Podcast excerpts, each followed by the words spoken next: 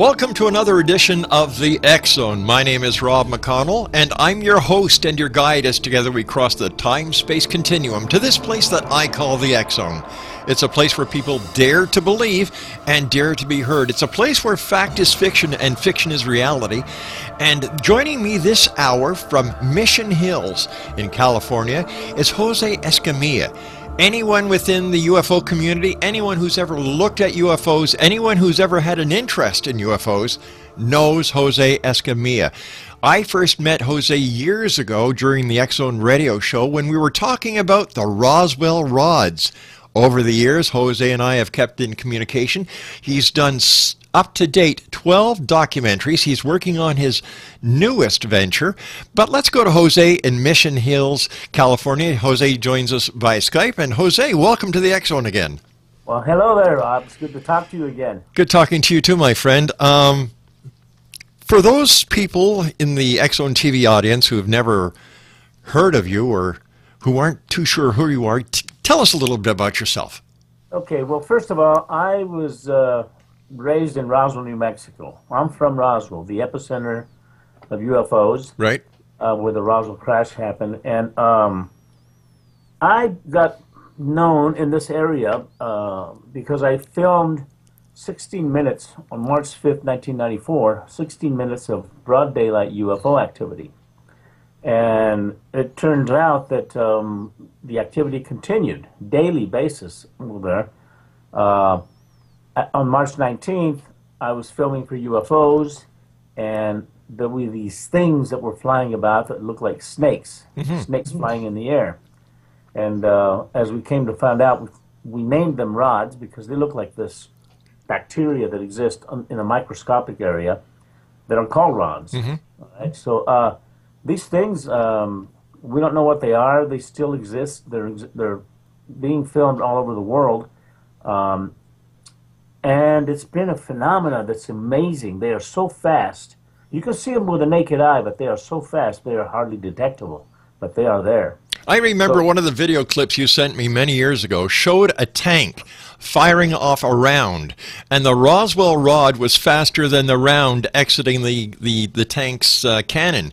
You also sent me video of the Roswell rods in a cave, and it is truly amazing. And in your opinion, after investigating these rods, these phenomenon for so many years, are mm-hmm. these rods part of the UFO phenomenon? They are. Uh, and they are an unidentified flying object. Mm-hmm. They are a UFO a type of UFO. However, these things, um, they appear to be living entities of some kind. They appear to be some kind of an organism.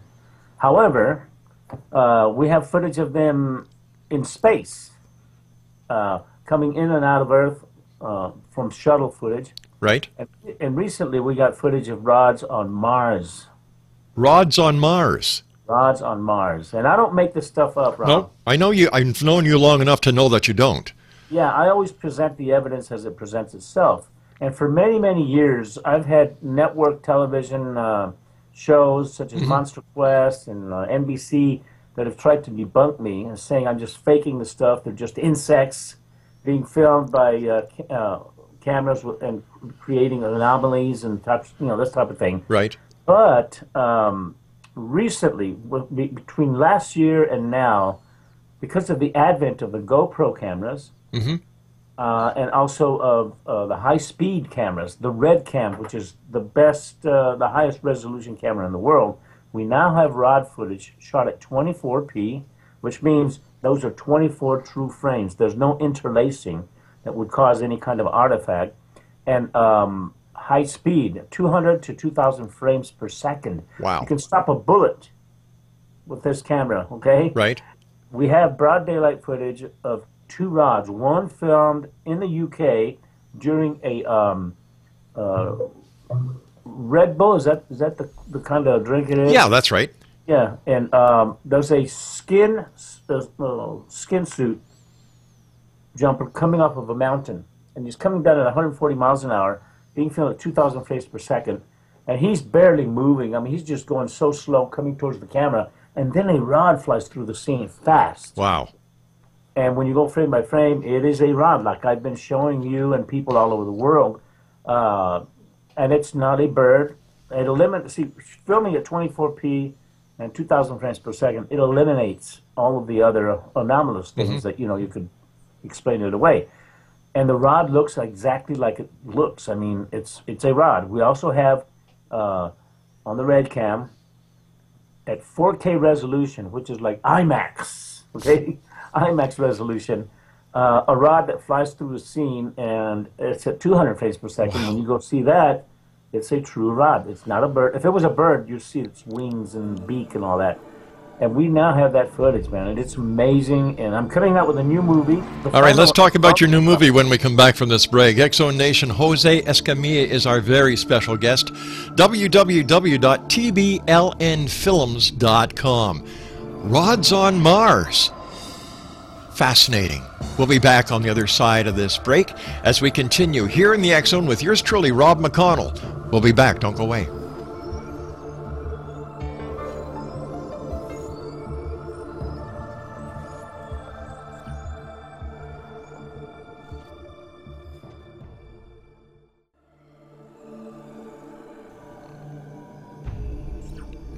Here we are in the year 2015. We haven't put a human being, a living being, on Mars. We're just contemplating the very first voyages, manned voyages to that planet as we speak. And yet, the Roswell rods that Jose Escamilla filmed many years ago in the 90s, and we talked about here several times in the Zone, have been filmed on Mars. Joining me now from Mission Hills, California via Skype is Jose Escamilla. And Jose, what was it like when you saw that your rods were actually on Mars? I was happy because um, we've known that they they have the ability to traverse uh, in outer space. Okay, from the shuttle footage and the ISS footage. We also have full color ISS footage of rods coming in and out of Earth, uh, and they're huge.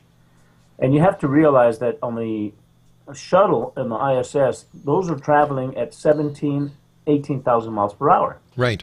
That's what they're orbiting at. And these rods are zipping by super fast, much faster, and they're going in different trajectories. So uh, I was excited about that. Getting this Mars footage is really phenomenal because now we know that this thing, whatever it is, or uh, if it's a living entity or whatever it is, it is on Mars. And, and, and this is a huge rod that flies in. You can see it. There's actually two or three shots we have of, of, of rods on Mars, but there's this one particular one, and you're going to have the footage. It shows it going into either the landscape or on the other side of the uh, horizon of this Mars footage. It's just an amazing thing. What have scientists said about the rods? How do they describe what you're presenting them on video? You know, you can't fake video coming from Mars. They can't accuse you of faking this video. You know, so so what does the scientific community say when you have these extraterrestrial entities that you here on this planet have in the sky, going into the water, going in and out of outer space, and now on a totally different planet in another part of our solar system? What do they say? Um, they don't say anything actually. I've, you know, I've, back in the '90s, I contacted NASA. I contacted uh, people at the Denver Museum of Natural History and people here at the uh, L.A. Los Angeles Museum of Natural History. And I took the footage of the cave and, and the, the underwater footage that we have of rods, which is spectacular within itself. And um, we took it to marine biologists and marine zoologists, and they had no idea. They said, you know, there could be a specimen in some jar at some um, laboratory in the world named as an unknown plankton. Unknown Unknown plankton. jelly plankton. It could be. You know, they have millions of specimens Sure. underwater that Yeah. are totally unnamed. And the lady told me that look, uh, if a marine biologist sho sees this footage in Ireland or in Iceland or wherever it might be located, if they see it, they might recognize it and pull out a specimen. And that would be amazing because these things have the ability to enter and come out of the oceans. So we know there's a life cycle here that these have underwater. And I recently got, last year, I got footage amazing footage of an underwater rod. It's right there. You're going to have all this footage. I'm sending it to you. Plus, um, I have scientists that have looked at rods over the years. They just don't know what they are. Their thing is, look, if we get a specimen, we'll be able to determine what its metabolism metabolism is and Mm-hmm. how it what it eats and, and what have you. But until we get a specimen, we can't really classify it as a you know earthly living bio, uh, biological creature that what we know of. And here we just found out that scientists in Australia have found a new uh, species of a sea dragon. And this is the first time in 150 years that they've actually discovered this species that, for all intents and purposes, has been living right under their noses. Uh, Jose, we have to go to a break soon, but I have to ask you this question. Is there a connection between Roswell rods and the creation of crop circles?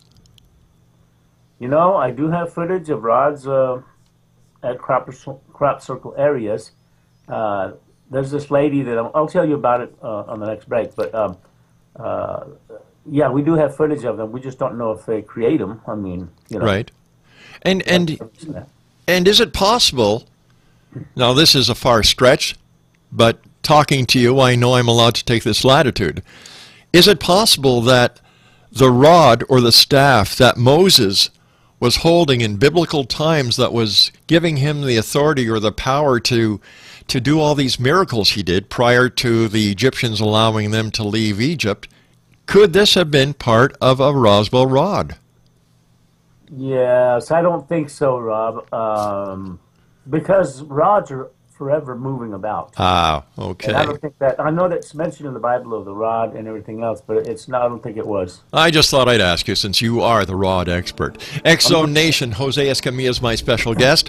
www.tblnfilms.com and Jose and I return on the other side of this break as we continue here in the Zone from our broadcast center in Hamilton, Ontario, Canada. Don't forget you can always visit us online at xzonetv.com and listen to the Zone radio show 724 365 at www.xzoneradiotv.com. Don't go away, we'll be right back. And welcome back, everyone. My name is Rob McConnell. This is Xzone TV, www.xzonetv.com. My guest this hour, all the way from Mission Hills, California, originally from Roswell, New Mexico, is Jose Escamilla. His website is www.tblnfilms.com. Am I correct there, Jose? That's right. Jose, uh, let's just talk about Roswell for a second, since you're from there, and I'm sure that you yourself, as as one of the leading UFO researchers, have researched this story in and out. In your opinion, based on your expertise, what happened at Roswell, New Mexico? Uh, there were two crashes actually. There's two locations. The um, the ranch where uh, the first UFO hit was brought down, and then there was another area at Pine Ridge, which is about six miles northeast of uh, Roswell. There was also a UFO crash there. and in the 60s, I had a rock and roll band. I was about 15, 16 years old, and uh, we were a pretty successful rock and roll band. I'm sending you that photo of me when I was that age. uh, we had a band called the Ye Court Jesters, and we, man, we were touring with bands like the Turtles, the Grassroots, Really? Wow. like Tina Turner. We opened for all these groups, uh, Dick Clark Show, Paul Revere and the Raiders, Steve Olemo, all this. Uh, and we were, you know, we were tooling around and we saw UFOs. I mean, we used to see UFOs in broad daylight, but you know, in those days we were just rock and rolling, you know, and uh, messing with chicks. So it was like uh, real crazy. But we had a major UFO encounter coming out of Carlsbad, New Mexico, where this UFO flew right over us. It flew right over us. It flew so low that I jumped up and tried to touch the bottom of it. That's how big and low it was. And uh, I've got this in my new book. I have a new book out that's available at TBLN Films. And um, Roswell, I grew up talking to the Wilmots. The Wilmots were the people that were sitting in their front porch and actually saw that UFO as it zipped by over Roswell. And they saw the explosion and everything else. And the Wilmots owned a toy store there in downtown Roswell. It was called Wilmot's House of Toys. Mm-hmm. And uh, my dad used to take me there all the time because my dad had an outdoor theater at Midway where all the ranchers would come out and see movies on the screen. We had two projectors. We used to rent movies from a company called Black Hawk Films. And that's where I fell in love with films, filmmaking, and projectors and this kind of thing. And the Wilmots appeared on their own TV commercial that we produced. Uh-huh. My dad showed me how to make a TV commercial. First, you shoot the outside, then you go inside and pan around, and then you get the owners to stand there with their phone number on a cardboard thing, and that's what it was in those days. It was all shot in 16 millimeter film that we developed there at Midway. So I've been into the film uh, aspect and also the UFO aspect over Roswell. Chief Hall, Chief Hall, who was the sheriff uh, and the chief of police in those days, that the military said, if you say anything, you're going to wind up in the desert. Okay Wow. you will never be seen again. Well, he uh, was after me. He was wanting to put me in jail because I was a rock and roller and I was dating his daughter. Oh, I think that had a lot to do with it. So you know that's the, that's kind of my story in Roswell. I knew about the UFO crash. My dad told me about it. Our neighbors there at Midway. There were some people that saw the crash. Some people that were out there with the archaeologists. And so I knew about it. And um, in the town of Roswell, you'll be surprised, even though they have the Roswell Museum and everything, other people that witnessed the event or that know about it or that were at the air base, that worked there and everything else, they don't say a word, Rob. They're, they're not, um, how do you say it? They're not gloating about how famous the Roswell thing is. If, And, if that's um, if that's for me, I'm not here. Yeah, sorry about that. I forgot to problem.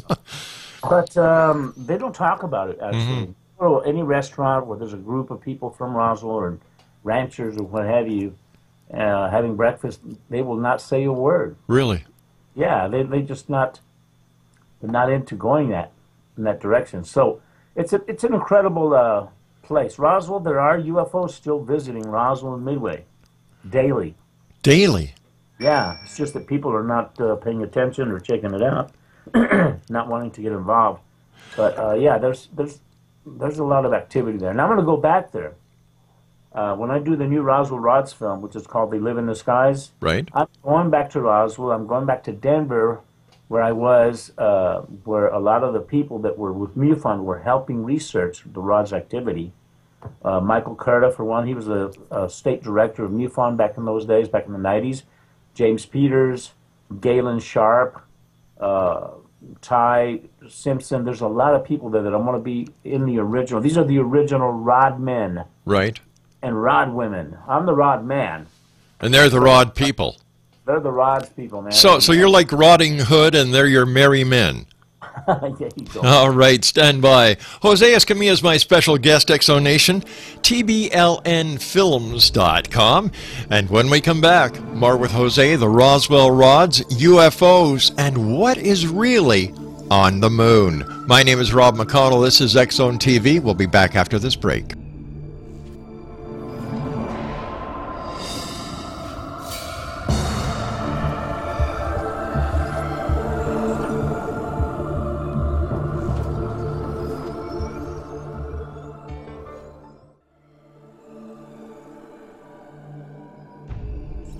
Jose Escamilla is my special guest this segment of the X Zone. We're talking about the Roswell rods. We're talking about UFOs. We're going to be talking about what's really on the moon on the, in, in a little while. But here's my question to you, the members of the scientific community. Here you have someone who has video documented proof that we are not alone. And I'm talking about the footage of the rods. They've been found in our atmosphere, they've been found all over the world. They've been found underwater, coming in and out of outer space. They've been shot from the ISS, they've been shot by the shuttle. They've even been found on Mars. Why don't you guys in the scientific world get behind Jose and find out what they really are? If they can go from Earth to Mars, wouldn't that help us in our in our quest for space flight, space development? Come on, guys, give it a try. Contact Jose. TBLNFilms.com. Joining me again from Mission City in California, Jose Escamilla. And Jose, first of all, always great talking to you, my friend. Um, what is on the moon? I found in uh, February 19, uh, 2009, I found a website. Uh, I was making a scene for a film I was making called Moon Rising, and I wanted to shoot a scene of us leaving Earth and going through the atmosphere and winding up right there on the moon. So I needed a special effect moon. Right. You know, and I contacted guys that work on Star Trek and Star Wars, and I said, hey, where do you get those incredible realistic planets? Mm-hmm. You know, and how much is it? They said it's all free. Go to www.map, M-A-P, a planet.org. All right? So Yeah. I went there, and I see this gray scale uh, shot of the moon. I click on that, it takes me to another landing page, and there was all different uh, variations of photography of the moon. In the middle, smack dab in the middle, your viewers and listeners that go there, mapaplanet.org, they'll be able to see what I saw in 2009. There was a thing that said natural color. And I go, hey, what's this?